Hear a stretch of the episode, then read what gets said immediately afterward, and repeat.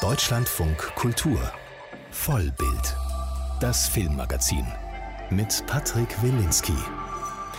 TIFF, das ist die Abkürzung für das Toronto International Film Fest, das in diesen Tagen zu Ende geht.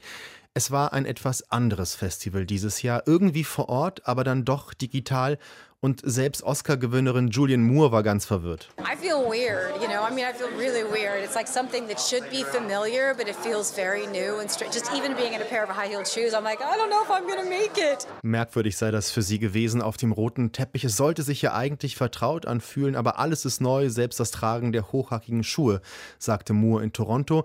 Sie gehörte zu den wenigen Stars, die es diese Woche auch vor Ort nach Toronto geschafft haben. Doch die meisten sichteten die Filme dann doch zu Hause. Hause und wir ziehen in dieser halben Stunde Bilanz. Deutschlandfunk Kultur. Sie hören das Filmmagazin Vollbild.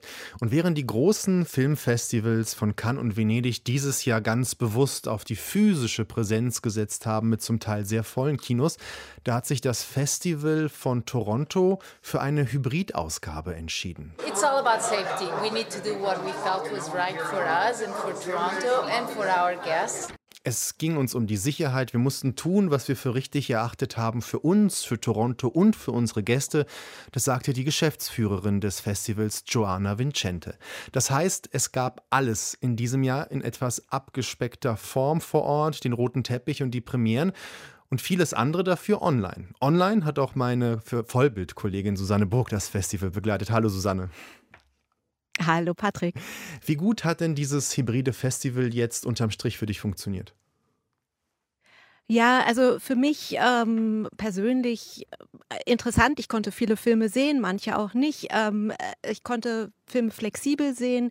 Also es war ein bisschen durchwachsen, aber allgemein kann man sagen, es war eine deutlich andere Ausgabe als sonst. Sonst gibt es ja Dutzende roter Teppiche mit Hunderten von Stars. Das Publikum kommt, um die Stars zu sehen. Ähm, ja, Presse durfte in diesem Jahr nur sehr begrenzt an den Teppich, Fans auch nicht. Und es gab einige Stars auf dem roten Teppich: Benedict Cumberbatch, Ben Foster, Jessica Chastain, Kenneth Brenner. Aber es war wohl sehr viel ruhiger als sonst. Auch viele Vertreter der Filmindustrie, die sonst überall in der Stadt zu sehen sind, haben das Festival online verfolgt man muss ja sagen, in Toronto geht es viel um den Markt, ums Geschäft. Wenige der Filme sind schon vorher verkauft, anders als in Cannes und der Berlinale zum Beispiel. Hier sitzen gerade am ersten Wochenende viele Vertreter und Vertreterinnen der Filmindustrie bei den Premieren im Publikum und gucken, wie die Leute so reagieren auf die Filme, ob es sich dann lohnt, jetzt so viel Geld für einen Film zu zahlen oder dann noch ein paar Monate zu warten bis zum AFM, dem American Film Market, und dann vielleicht einen Film etwas billiger zu bekommen. All das ist weggefallen in diesem Jahr und viele war zu lesen, haben das vermisst. Aber es war auch zu lesen, dass der Hunger auf neue Filme auf Seiten der Verleiher nach wie vor groß ist. Die Geschäfte liefen wohl ganz okay online, gerade auch durch die Streamingdienste ist viel Bedarf da. Ähm, es gab aber tatsächlich nicht so viele fertige Filme wie sonst. Das war ein Problem aufgrund der Pandemie. Toronto hat ja anders als große A-Festivals kein Wettbewerb, wo so konzentriert 20 Filme laufen, die dann um einen Hauptpreis konkurrieren. Dennoch muss dann das Festival dafür sorgen, dass die Filme, die da laufen, eine gewisse Art von Hype oder Buzz, wie es auf Englisch heißt, bekommen. Jetzt hat das Festival ja auch programmlich etwas abgespeckt als sonst. Es liefen rund 100 Filme statt wie sonst 300. Hat das den Filmen, die liefen, denn mehr Aufmerksamkeit beschert? Ich fürchte nein. Es war nach wie vor unübersichtlich. Es gab ja das Problem des Geoblockings. Das heißt, das Festival konnte gerade die großen Filme in einigen Regionen nicht zeigen, online. Also viele JournalistInnen konnten gerade die großen Filme nicht sichten, nicht sehen. Und so gab es international für diese Filme eher weniger Aufmerksamkeit. Ähm, es gibt am ersten Wochenende immer eine große Ehrengala, da werden Preise vergeben und diese Ehrengala ist auch immer ein bisschen Zeichen dafür, welche Filme man gerne in Stellung bringen möchte für die Oscars. Und dazu gehören sicherlich die Filme mit Benedict Cumberbatch, unter anderem The Power of the Dog, Denis Villeneuve's Dune oder The Eye of Tammy Faye mit Jessica Chastain. Aber ob einer der Filme am Ende, also morgen, dann auch den Publikumspreis gewinnt, der gilt ja immer als großer Indikator für Oscar-Chancen. Inwieweit in einer hybriden Ausgabe das überhaupt so funktioniert, das ist dann wirklich noch die Frage.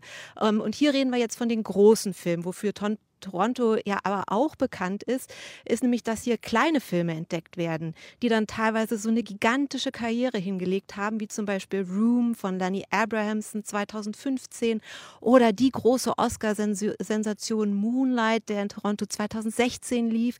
Die hatten hier ihre internationale Premiere und solche Filme hatten es in einem hybriden Jahr wie diesem schwer, weil sich einfach nicht dieser Buzz entwickelt wie sonst. Und das ist schade, weil ich äh, das durchaus ein interessantes Jahr fand, filmisch. Ja, wenn wir schon beim interessanten Jahr mal sind, äh, unter diesen Oscar-trächtigen Filmen, die ja in Toronto in den Sektionen Gala Presentations und Special Presentations laufen, hat dich denn dort ein oder mehrere Filme besonders überzeugt?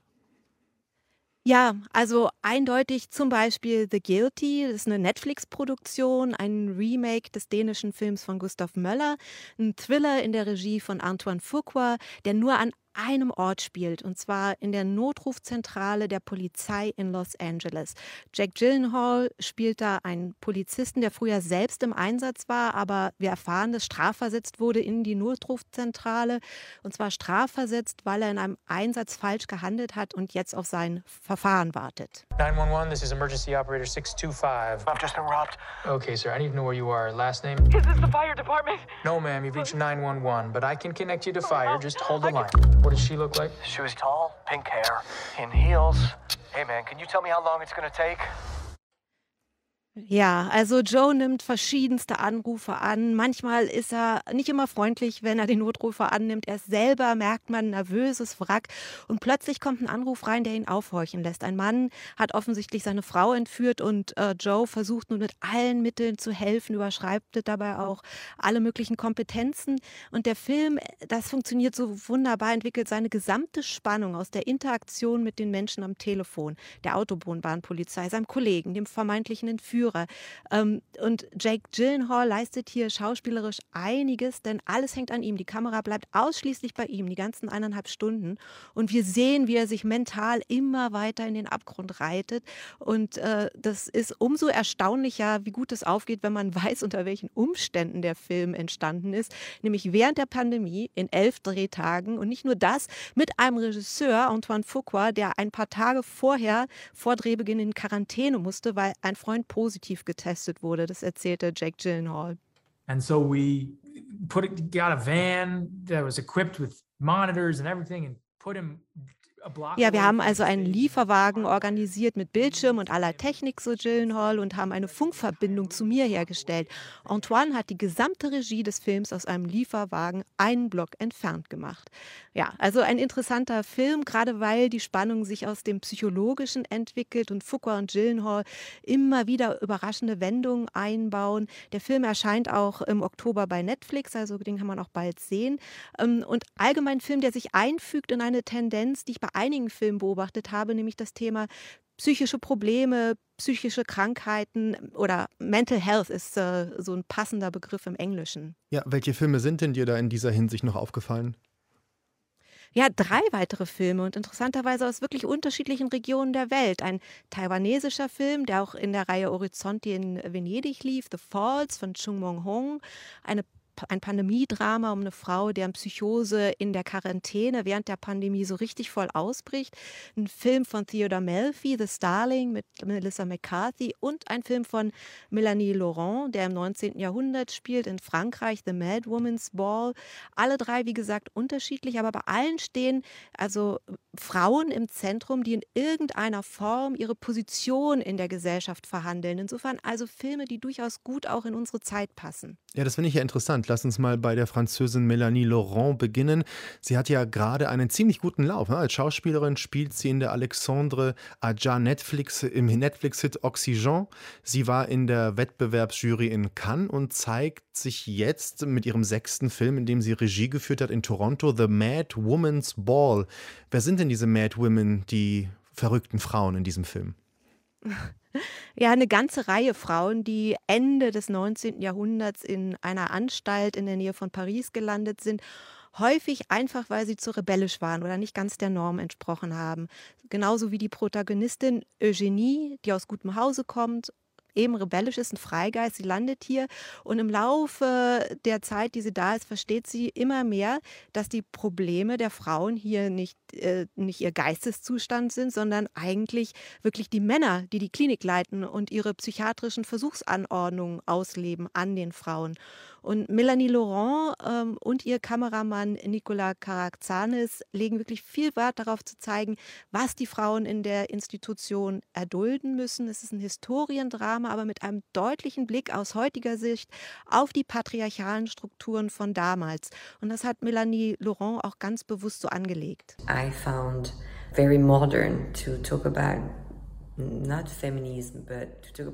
ich fand es sehr modern, über, naja, nicht Feminismus, aber über Frauen zu sprechen heute, sagt sie, mit Geschichten aus der Vergangenheit. Es ist eine moderne Art, nicht zu vergessen, woher wir Frauen kommen. Ja, und zum Glück bleibt sie beim historischen Blick und versucht dann nicht auch zu deutliche Bögen in die Gegenwart zu schlagen. Da war ich etwas schnell. Ich wollte noch auf den dritten Film schnell zu sprechen kommen, The Starling von Theodore Melfi. Wie erzählt er denn von dem Thema psychische Krankheit? Ja, es geht um Trauer. Ein Paar hat das einjährige Kind verloren. Der Mann kommt darüber überhaupt nicht weg, landet in einer psychiatrischen Einrichtung. Die Frau, gespielt von Melissa McCarthy, ist stark, hält das Haus mit Garten am Laufen, gesteht sich eigentlich nicht ein, dass sie auch am Rande des Nervenzusammenbruchs steht und ist dann ausgerechnet ein Vogel, ein Star, der sie zur Erkenntnis bringt. Und ja, das geht nicht ganz so gut auf. Melissa McCarthy war ja schon häufig besser als ihre Drehbücher, aber hier kann sie dieses so ein bisschen sentimentale Holzener Drehbuch nicht retten. Schade. Theodore Melfi ist ja der Regisseur von Hidden Figures.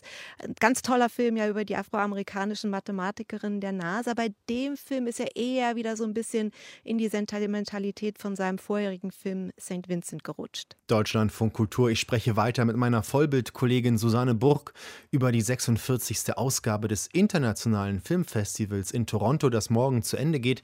Susanne, lass uns über die Dokumentarfilme des Festivals sprechen. Die sind traditionell sehr stark vertreten in Toronto. Was ist denn dir da in diesem Jahr aufgefallen? Ja, Toronto ist immer sehr stark darin, wirklich eine große Spannbreite an Dokumentarfilmen zu präsentieren. Und immer sind auch welche dabei, die relativ aktuelle Themen aufgreifen. Im letzten Jahr war das ein Film über ein Krankenhaus in Wuhan an der Front der Covid-Pandemie. In diesem Jahr ein Film über die Rettungsaktion des jugendlichen Fußballteams, das 2018 in einer Höhle in Thailand eingeschlossen war. Aber noch viel mehr hat mich wirklich ein Film beeindruckt, der Devil's Drivers heißt und äh, über acht Jahre lang palästinensische Schmuggler begleitet, die Arbeiter illegal vom Westjordanland nach Israel bringen. Wir sind also dabei, wie die Fahrer durch die Wüste im südlichen Teil des Westjordanlands rasen und versuchen, den israelischen Armeefahrzeugen zu entgehen, ähm, wie sie dann doch nach einiger Zeit gefangen werden, im Gefängnis landen, wieder freikommen und versuchen, sich irgendwie durchzuschlagen. Es wird im Laufe der Jahre immer schwieriger, weil der Bau der Mauer ums Westjordanland immer weiter fortschreitet und die israelische Armee immer drastischere Mittel unternimmt, den Schmuggel zu unterbinden. Es ist wirklich so ein Insiderblick auf den Nahostkonflikt, ist unglaublich nah dran am Leben einzelner Menschen und zeigt dadurch, ja, welchen Einfluss der politische Konflikt auf höherer Ebene auf das Leben der Bevölkerung hat ein Thriller dieser Dokumentarfilm, vielleicht ja ein Horrorfilm der nächste, über den wir sprechen wollen. Es gab einige Filme dieses Jahr in Toronto, die sich mit den Folgen des Klimawandels auseinandergesetzt haben. Darunter auch der Film Burning aus Australien, in dem es um diese sehr zerstörerischen Feuer geht. Genau, also er erzählt von dem schwarzen Sommer in Australien 2019, 2020, als sehr große Teile des Landes in Flammen standen. Ähm, und man hat natürlich damals die Bilder auch in den Medien gesehen, aber diese Bilder sind erschreckend. Äh, Bilder von Flammen, die 70 Meter hoch alles verschlingen, eine Feuerbrunst, die auf Dörfer zurast. Die Regisseurin Eva Orner interviewt Menschen vor Ort, die das erlebt haben, aber auch Klimaaktivisten und ordnet, das ist das Interessante, den Film in die australische Politik ein. Denn Australien ist ja der größte Kohleexporteur und einer der größten Erdgasexporteure der Welt. Und sie zeigt also, wie australische Politiker und Fernsehsender, ähm, die zum Beispiel dem Medium-Mogul Robert, Rupert Murdoch gehören, sich über die Klimaaktivisten mokieren während der äh, während des Feuers. Sie zählt all die Situationen auf, in denen Premierminister Scott Morrison den Klimawandel bestritten hat und sagt, wie sehr die australische Politik auch zum Klimawandel beigetragen hat mit dieser Han äh, Haltung. Und es ist ein sehr starker Film mit einer eindeutig politischen Haltung erzählt mit großer Dringlichkeit, aber journalistisch sauber unterfüttert und dadurch entwickelt der Film wirklich eine große Kraft. Es gibt auch eine Retrospektive in Toronto und auch die war einer Dokumentarfilmerin gewidmet, der indigenen Filmemacherin Alanis Obom-Swen, die ich ehrlich gesagt nicht kannte. Aber wie haben dir denn ihre Filme gefallen? Was ist das für eine Filmemacherin? Ja, sie hat einfach über die fast 50 Jahre, in denen sie aktiv ist, ein unglaubliches Werk geschaffen. Sie ist mittlerweile 89 Jahre alt, immer noch sieht wahnsinnig jung aus. Also sie hat Filme geschaffen, in denen sie das Leben verschiedenster indigener Stämme in Kanada festhält, ihre Rituale zum Beispiel, aber auch die Folgen der jahrhundertelangen Diskriminierung. Und äh, Alanis Obomswin war auch in Toronto für einen Ehrenpreis, den sie bekam im Rahmen dieser großen Retrospektive und hat auch erzählt, wie sie zum Filmemachen gekommen ist. I can only be very thankful that I have lived this long because for many generations also ich bin sehr dankbar, sagt sie, dass ich so alt geworden bin, denn Sie wissen, ähm, es war sehr schwierig über viele Jahrzehnte lang für uns. Und es gab einen Punkt, als ich jung war, an dem ich rebelliert habe und sagte, ich muss etwas tun. Sie hat also die Kamera genommen und soziale Missstände aufgezeigt und im Mittelpunkt stehen bei ihr immer die Menschen und ihre Geschichten. Sie hört ihnen zu, sie gibt ihnen Raum und dadurch entwickelt sich ein Bild über das Ausmaß der Diskriminierung aus den Geschichten selbst heraus. Welche Filme von ihr haben dich denn in dieser Hinsicht, die du gerade geschildert hast, besonders beeindruckt? Ah, es gibt da wirklich einige, ähm, die in denen sie anhand äh, einer fokussierten Geschichte etwas Größeres erzählt. Also ähm, wie zum Beispiel ein Film aus dem Jahr 1986, der heißt Richard Cardinal. Da geht es um einen Meti-Jungen, das heißt einen Nachfahren europäischer Pelzhändler und ähm, einer indigenen Frau, ähm, der sich mit 17 in den 80er Jahren bei seinen Pflegeeltern erhängt. Dieser Fall ging auch durch die Medien in Kanada. Der hatte bis zu dem Zeitpunkt 28 Pflegefamilien und Heime durchlaufen. Das ist eine einzige Geschichte der Misshandlung und Demütigungen, die der Film zeigt. Ähm, und all das hat Richard auch in einem Tagebuch festgehalten. Alanis Obom-Swin hat mehr als 50 Filme gedreht. Im nächsten Januar wird es in Berlin auch eine Ausstellung über sie geben im Haus der Kulturen der Welt. Was zeichnet überhaupt ihr Werk so aus? Ja, also ähm, ihr, eben was ich sagte, dass sie so unterschiedliche Facetten der, des Lebens indigener äh, Familien, äh, äh, der indigenen Stämme festgehalten hat. Ähm, es gibt einige Filme, in denen sie ja direkt politischen Protest aufgreift, äh, wie in dem Film Kaneha Satake, 270 Years of Resistance von 1993. Das ist ein preisgekrönter Film, in dem sie den Kampf ums Land der Mohawk in Oga, Quebec begleitet. Ja, in jedem einzelnen Film nimmt Alanis Obomswin wirklich ihr Gegenüber sehr ernst. Und als Gesamtwerk ist es auch eine unschätzbare Auseinandersetzung mit der kanadischen Geschichte. Und umso wichtiger ist es, dass ein Festival wie das in Toronto das auch deutlich sichtbar macht durch eine Retrospektive. Du hast mir noch gesagt, dass du auf den Film Richard Cardinal zu sprechen kommen möchtest, den sie gedreht hat. Was ist an diesem Film so besonders? Ja, eben, dass er diese Geschichte der Misshandlung und Demütigung dieses äh, Meti-Jungen zeigt, also dieses, äh, dieses Jungen, der sich mit 17 Jahren bei seinen Pflegeeltern erhängt hat. Und was eben Alanis Urbumswim so toll macht, ist, dass sie zum einen ähm, also äh, die Menschen, die Pflegeeltern interviewt, aber auch mit den äh, Dokumenten arbeitet, die Richard hinterlassen hat. Nämlich er hat ein Tagebuch geschrieben. I was not considered an outcast this year. I got my first taste of puppy love with a girl named Heather. Ja, ich war ausnahmsweise in diesem Jahr kein Außenseiter, sagt er da. Ich habe mich sogar verliebt, schreibt er. Dann kam ein Sozialarbeiter und fragte, wie schnell ich umziehen könnte. Ich antwortete, eine Woche. Ich hätte sagen sollen, nie. Und da kriege ich wirklich Gänsehaut, weil das war dann eines der Male, wo er wieder umziehen musste. Ähm, äh, und ja, irgendwann hat das nicht mehr ausgehalten und sich erhängt. Und das sagt sehr viel über den Umgang der kanadischen Regierung ähm, ähm mit der indigenen Bevölkerung, äh, gerade wenn es eben äh, um das soziale Netz geht. Also das sind so da hat sie ganz viele Filme in dieser Hinsicht äh, gemacht und gerade diese Missstände aufgezeigt. Über die hybride Fassung des Toronto International Film Festival sprach ich mit Susanne Burg. Besten Dank. Und wir hören uns nach den Nachrichten wieder, dann mit einer filmkritischen Analyse der Wahlwerbespots der großen deutschen Parteien. Es ist sicherlich das berühmteste Filmstudio in Deutschland, die Filmproduktionsstätte Studio Babelsberg in Potsdam. Jetzt soll es mehrheitlich an die US-amerikanische Firma TPG Real Estate Partners verkauft werden. Damit soll, wie der Vorstandsvorsitzende Karl Wöbken gestern mitteilte, eine solide Geschäftsgrundlage für den Produktionsstandort geschaffen werden. Vor Ort in Potsdam ist man über diese Nachricht ziemlich beunruhigt. Doch dieses Geschäft ist ein Resultat eines internationalen Trends, der alle deutschen Filmateliers ereilen könnte. Christian Berndt über die aktuelle Lage der deutschen Filmstudios. Studio Babelsberg, eines der größten Filmstudios Europas, soll verkauft werden.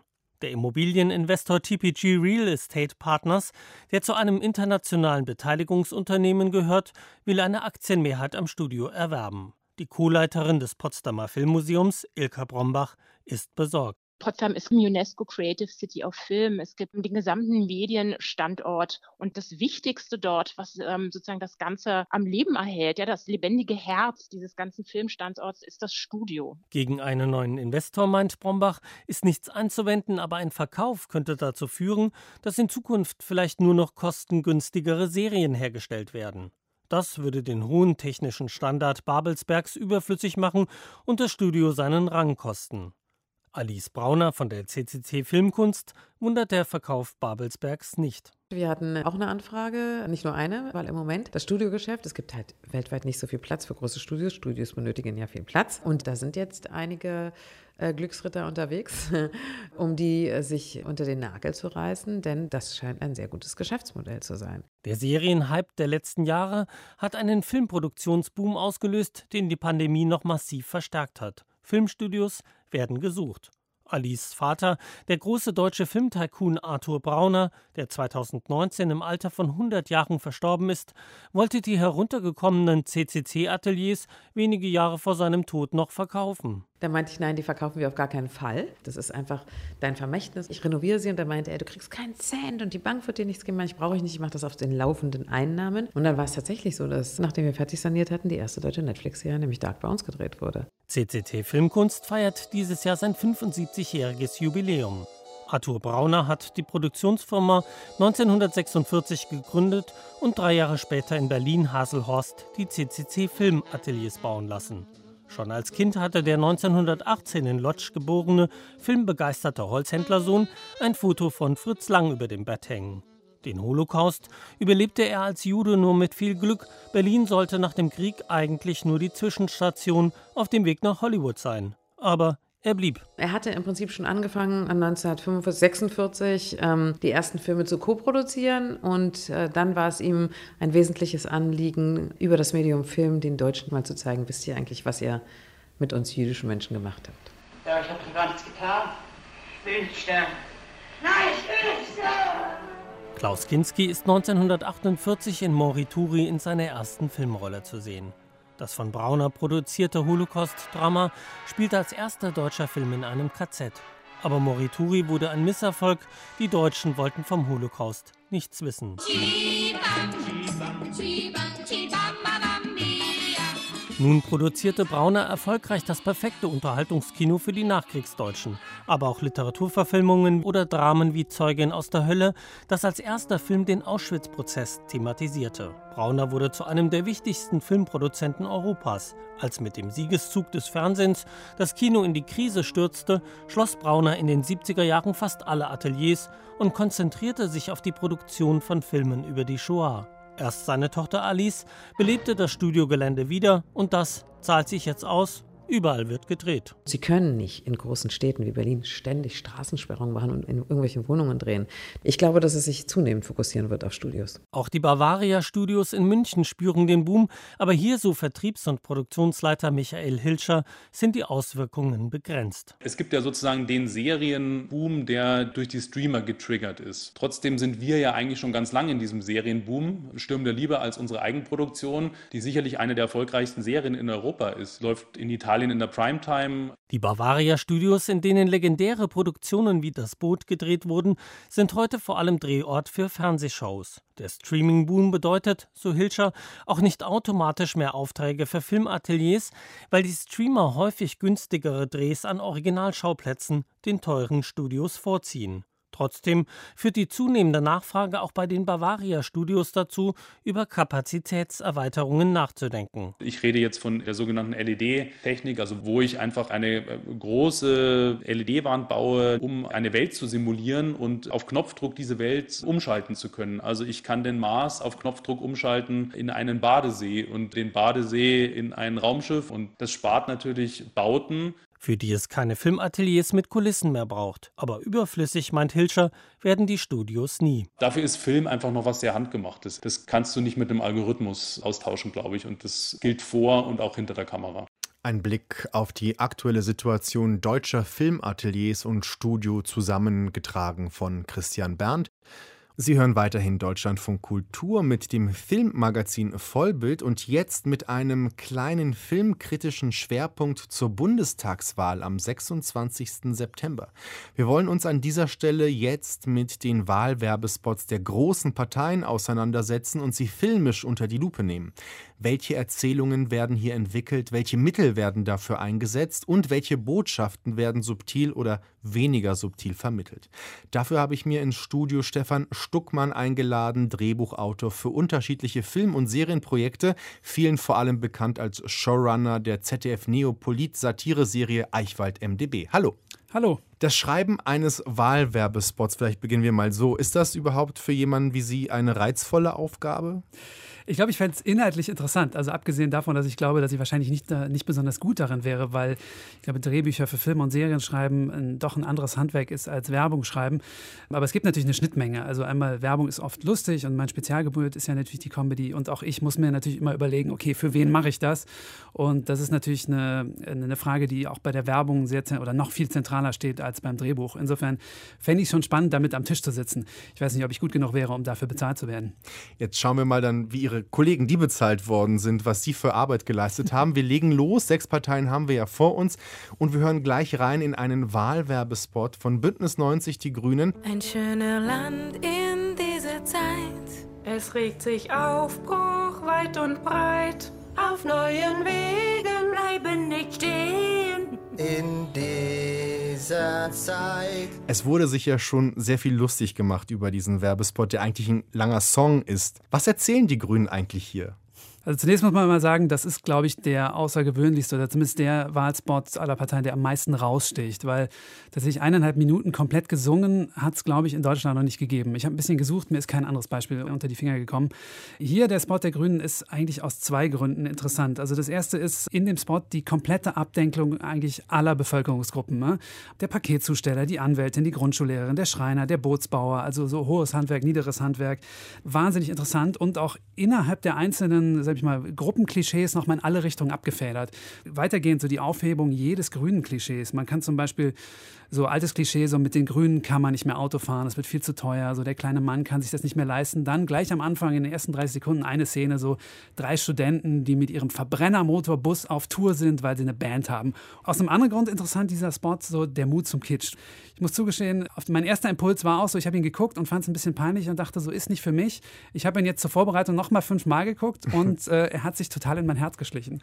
Ich gucke diesen Spot und habe darin so eine Wärme gefunden, die, glaube ich, immer mehr sich in den Zeitgeist hineinschleicht. Also ausgelöst durch so die großen Krisen unserer Zeit, jetzt kann man sagen Klimawandel oder auch die Trump-Wahl, so einen generellen Rechtsruck der Gesellschaft.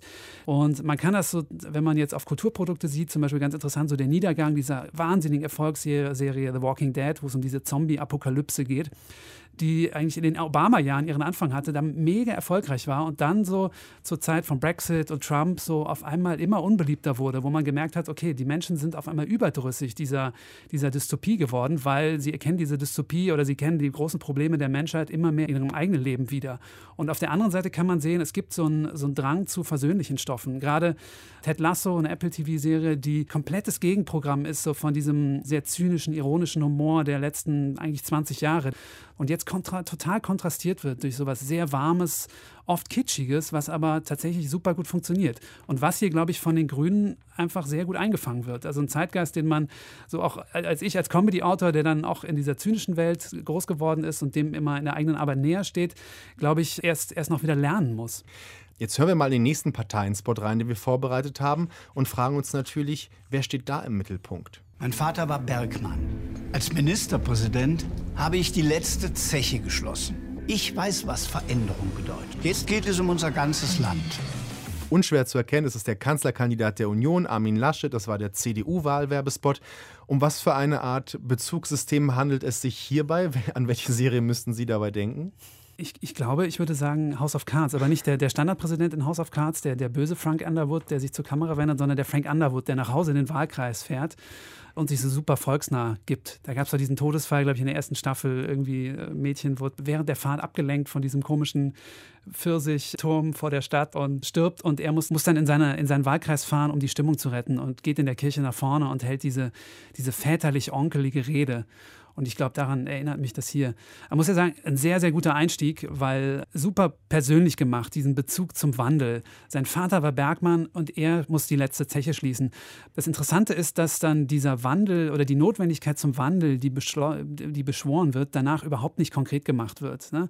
Das ist zwar so als das große Thema an die Wand gemalt, aber wenn man dann guckt, wie es weitergeht, dann verliert es sich total schnell in Allgemeinplätzen, weil man kann jetzt natürlich sagen, okay, der Subtext davon ist Klimawandel, wir müssen die ganze Gesellschaft umbauen, aber das wird gar nicht benannt.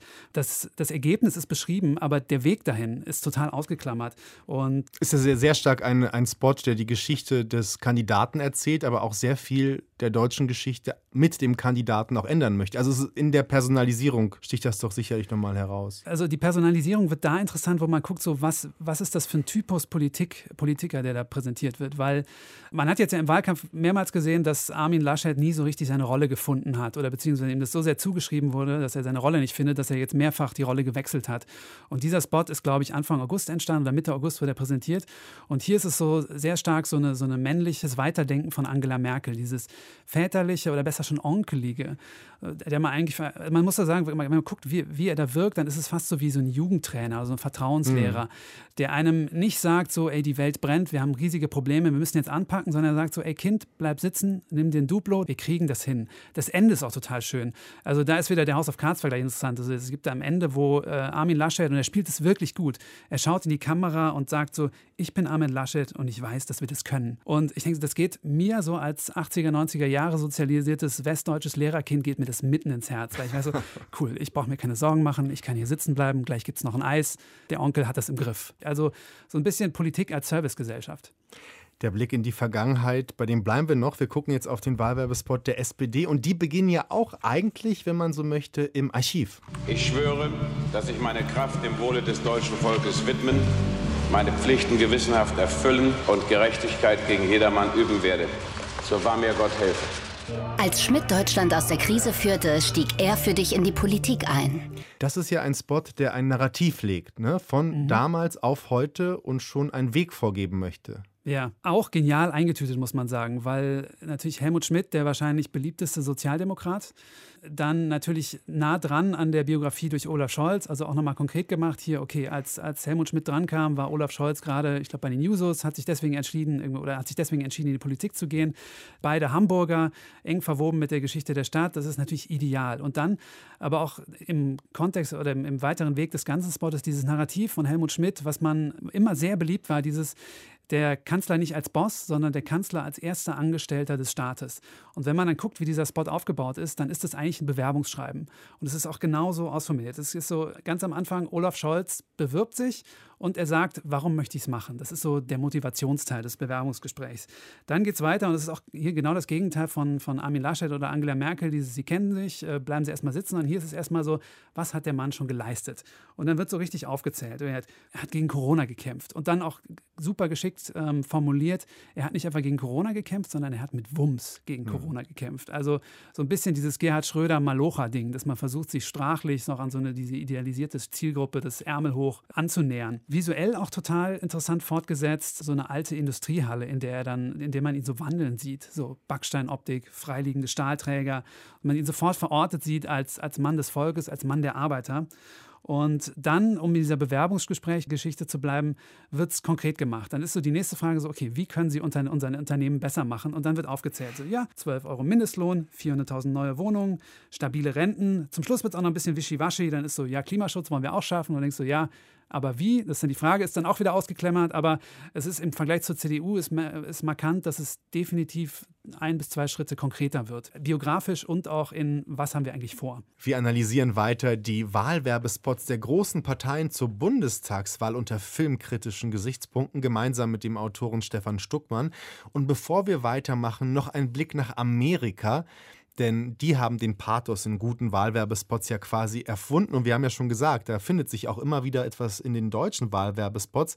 Aber hier mal ein ja, einigermaßen noch aktuelles Beispiel: Keep Up with Joe, der Spot zur Wahl von Joe Biden. Some people are always in a hurry. They run when they could walk. Race up steps when others take it slow. When Joe Biden's president, America is just going to have to keep up. Filmisch klingt das schon wie so ein Tony Scott-Film, so ein Actionfilm oder von Michael Bay. Äh, haben denn die deutschen Wahlwerbespots etwas gelernt von dem amerikanischen Vorbild? Also man sieht schon bei manchen Parteien eine größere Tendenz zur Personalisierung, als es, glaube ich, früher gab. Weil das natürlich ein altes Thema ist, so, okay, warum werden in Deutschland Kandidaten so in den Mittelpunkt gerückt, wenn man doch eigentlich gar nicht die Kandidaten wählt, sondern die Parteien für den Bundestag? Ähm, aber je nachdem, wen man als Kandidaten oder als Kandidatin vorne stehen hat, macht es natürlich Sinn, das quasi in, in die Richtung zu schieben, die, das Narrativ, weil man so viel gewinnen kann. Gerhard Schröder war der, also zumindest in meiner Lebzeit, der, der Erste, der das gemacht hat, bei dem das sehr gut funktioniert hat. Dann kommen wir mal zu einem, der das, glaube ich, auch probieren möchte. Auf jeden Fall musste ich bei dem folgenden Spot der FDP auch irgendwie an Hollywood denken. Irgendwas so in die Richtung David Fincher. Irgendwann kommt der Punkt, an dem du weißt, so wie es ist, darf es nicht bleiben. Zu viel ist liegen geblieben, zu viel verschoben. Unser Land spielt nicht mehr vorne mit. Du musst etwas tun.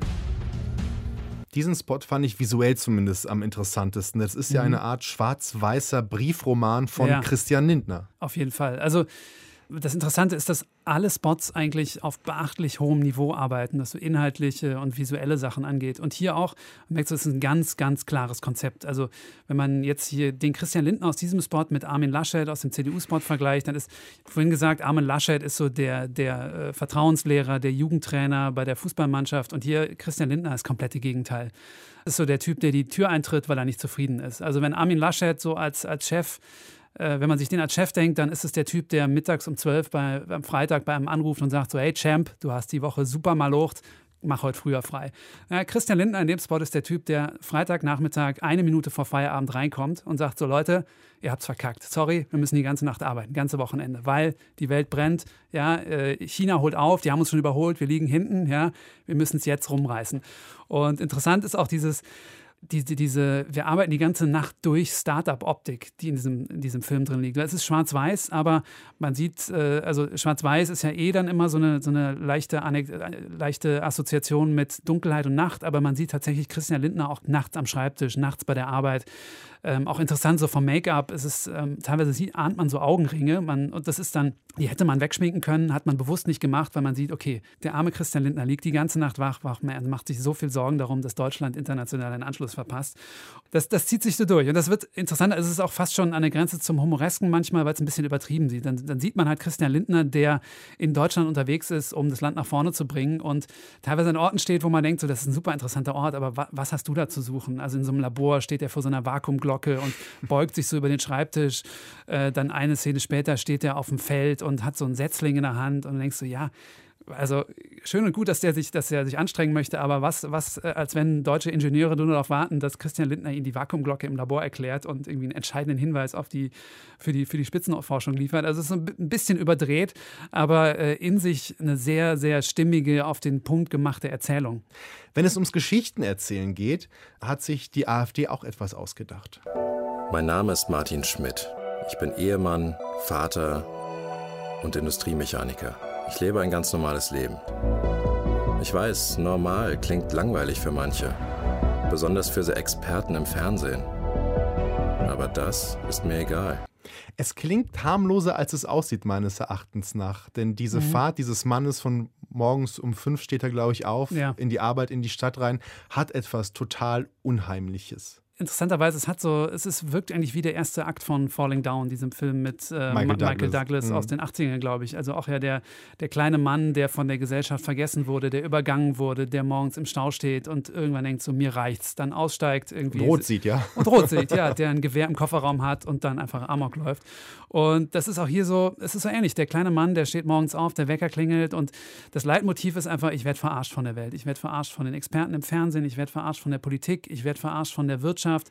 Ich muss morgens früh super, auf, äh, super früh aufstehen, dann fahre ich in die Stadt rein, ich muss lange pendeln, dann habe ich auch noch irgendwo überall Stau. Es wird so, so eine rote Ampel, ist auch ganz schön gefilmt, dann man sieht die Ampel nicht direkt, sondern man sieht, sein Gesicht wird rot gefärbt und man weiß, okay, er steht jetzt vor der Ampel, dann guckt er aus dem Fenster, dann liegt da Müll, dann ist da so, so ein, so ein un, unseriöses Wettbüro, da, da, davor steht so ein, so ein super teurer Mercedes und er weiß, okay, da hat ihn jemand verarscht. Jemand verdient nicht mit ehrlicher Arbeit Geld, sondern das Geld wird gemacht mit, mit abgezockten Wetten, mit Bitcoin, mit, mit Pferdewetten, irgendwas. Er wird auf jeden Fall Eigentlich sehr komplex, ehrlich gesagt. es ist super komplex, ja. Und auch interessant, weil es eine, eine in sich stimmige Erzählung ist, die natürlich auch äh, gefährlich wird, weil man merkt so, es, es wird so sehr, es geht sehr kleinbürgerlich los und auch ganz bewusst gesetzt und mein Name ist Martin Schmidt. Also das ist gar nicht das gemacht, was alle anderen Parteien machen, dieses, okay, wir, wir zeigen, dass Deutschland ein Einwohner Anwandererland ist, wir, wir bilden Integration ab, die Leute sind alle divers. Hier ist es so, nein, mein Name ist Martin Schmidt, ich bin blond, ich bin Ingenieur, ich habe eine kleine Familie,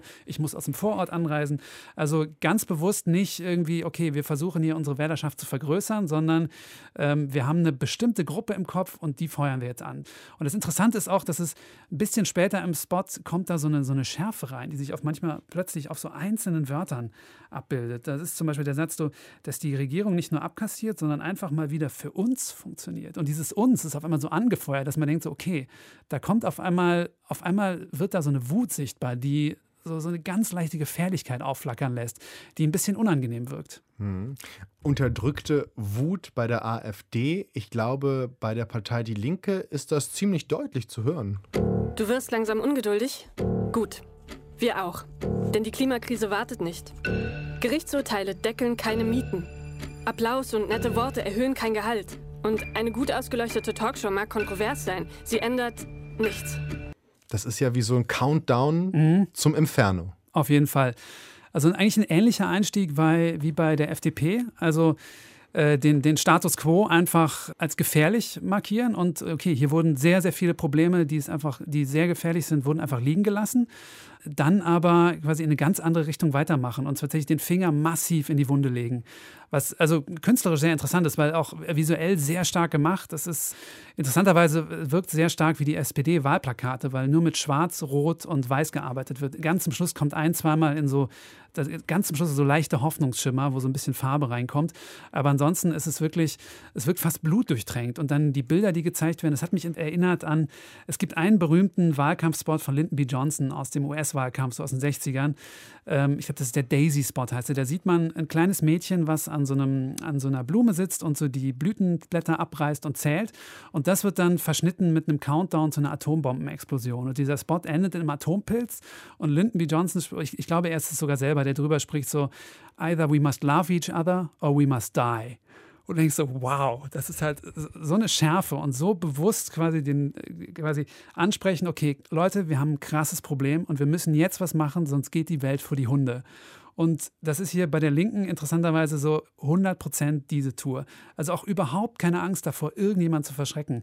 Es gibt so dieses Motiv von der Hand, was so drei oder viermal im Spot auftaucht und wohl sich dann ins Positive wendet, aber tatsächlich anfängt mit einer, einer blutbeschmierten Hand, die so zum Himmel reckt. Und man sieht nicht, was da passiert ist, aber es war, man weiß, da ist die Kacke am Dampfen. Da ist ein richtig großes menschliche, eine menschliche Tragödie spielt sich da ab. Dann später taucht die Hand nochmal auf und ist so als Faust zum Himmel gestreckt, also auch ein, Zitat und äh, öffnet sich dann, aber hat so eine Blüte in sich und ganz zum Schluss die Hand nochmal da und, und streckt sich so zum, zum, zum, zum Händeschütteln aus. So. Und dann hat man so ein bisschen so ein hoffnungsfrohes Moment, aber davor wirklich Klimakrise, es, wird, es werden Waldbrände gezeigt, es wird eine Explosion gezeigt, man weiß nicht, ist es eine Atombombe, es, auf jeden Fall irgendwas Großes explodiert. Interessant als Gegensatz zum CDU-Sport, wo man sagt, so, ey, setzt dich hin, wir haben es im Griff, macht dir keine Sorgen. Hier ist so, Leute, macht euch so viele Sorgen, wie ihr könnt, weil es läuft richtig schlecht. Eine große Bandbreite an audiovisuellen Mitteln zeigen die Parteien in ihren Wahlwerbespots. Ich sprach darüber mit Stefan Stuckmann. Vielen Dank für die Zeit. Sehr gerne. In der Nacht zum Montag werden die Primetime Emmys verliehen. Es ist der wichtigste Preis für amerikanische Fernsehproduktionen. Diese Ausgabe dieses Jahr ist besonders spannend, weil hier vor allem Produktionen aus der Pandemiezeit ausgezeichnet werden, einer Zeit, die durch die ganzen Lockdowns unseren Serienkonsum ja ordentlich angeheizt hat. Katharina Wilhelm ist unsere Korrespondentin in Los Angeles und hat die Favoriten der Pandemies, wie sie scherzhaft dieses Jahr genannt werden, für uns zusammengefasst. Es ist meine Aufgabe, ihn zurück zu den Seinen zu bringen. Wenn ich andere Mandalorianer finde, können sie mir dabei helfen. Ein Kopfgeldjäger, der nie seinen Helm abzieht und sein kleiner grüner Schützling, der an den Jedi-Meister Yoda erinnert. Die Serie The Mandalorian, die im Star Wars-Universum angesiedelt ist, hat mit die meisten Emmy-Nominierungen erhalten. 24. Genauso wie die Serie The Crown, die das britische Königshaus durch die Jahrzehnte begleitet. Eines Tages, mein lieber Junge, wirst du König sein. Deine Pflicht ist es nun, eine Frau zu wählen, die vom Volk als Prinzessin geliebt wird und zu gegebener Zeit als Königin. In der wichtigen Kategorie Beste Dramaserie wurden unter anderem die Kostümserie Bridgerton auf Netflix nominiert. Alle Augen dürften auch auf Schauspieler Regé Jean Page gerichtet sein, dem gute Chancen für einen Emmy als bester Hauptdarsteller in Bridgerton zugerechnet werden. The category is work,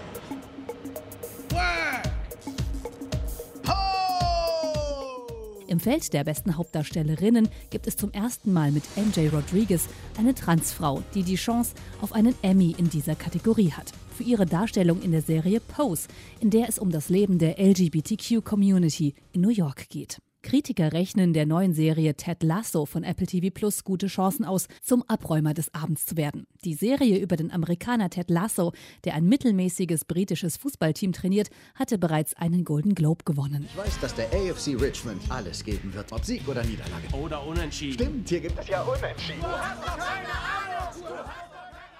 Auffällig ist in diesem Jahr erneut die große Präsenz der Streamingdienste. 130 Nominierungen insgesamt hatte die Plattform HBO Max erhalten, 129 Netflix. Man kann von einer Dominanz der Streamingdienste sprechen, sagt Journalistin Alexander Canal bei Yahoo Finance. Es ist das erste Mal bei den Emmys, dass die drei Serien mit den meisten Nominierungen von Streaming-Plattformen kommen. Die traditionellen TV-Sender sind in einem historischen Tief gefangen. Grund dafür sei, dass die Streamingdienste ihren Kreativen mehr Freiheiten ließen, sagt. Wenn wir uns allein Netflix ansehen, die haben zum Beispiel Steven Spielberg verpflichtet, haben zwei Fortsetzungen des Kassenschlagers Knives Out eingekauft. Sie haben einfach das Geld und sie bieten Freiheiten und die Infrastruktur, die diese Kreativen wollen. Die Emmys werden am Sonntag in Los Angeles vergeben. Anders als in 2020 ist ein kleineres Publikum zugelassen. Die Veranstaltung soll zum Teil drinnen, aber auch draußen stattfinden und so genügend Sicherheit wegen der Corona-Pandemie gewährleisten. Katharina Wilhelm über Favoriten und Trends am Vorabend der 73. Emmy-Verleihung in Los Angeles. In den nicht enden wollenden Reigen groß angelegter Literaturverfilmungen in Deutschland tritt ab der nächsten Woche eine weitere, die Schachnovelle von Philipp Stölzel nach der Novelle von Stefan Zweig. Schach, das königliche Spiel, ist im Kino schon immer ein sehr beliebtes Thema, vor allem als Metapher. Hartwig Tegeler mit einer Top 5 über Schachvarianten im Film. Lust auf einen Film? Diese Züge waren merkwürdig, als hätte er seine ganze Strategie geändert. Können Sie ein Remis schaffen? Schach. Würden Sie jetzt den Film starten? Platz 5, The Coldest Game von Łukasz Kochmicki, 2019. Und natürlich können die zwei Spieler im königlichen Spiel bei ihrem Versuch, den Gegner schachmatt zu setzen. Dann haben Sie vor, mir zu sagen, was hier wirklich los ist. Natürlich können sich in beiden auch zwei Großmächte spiegeln, in dem Moment im Kalten Krieg, Besorgen Sie uns den Mikrofilm. als der droht, heiß zu werden. Ich weiß, was Sie wollen. Gavrilov darf die nächste Partie nicht verlieren. Damit die Russen überhaupt auf dieser verdammten Party auftauchen. 1962 Kuba-Krise.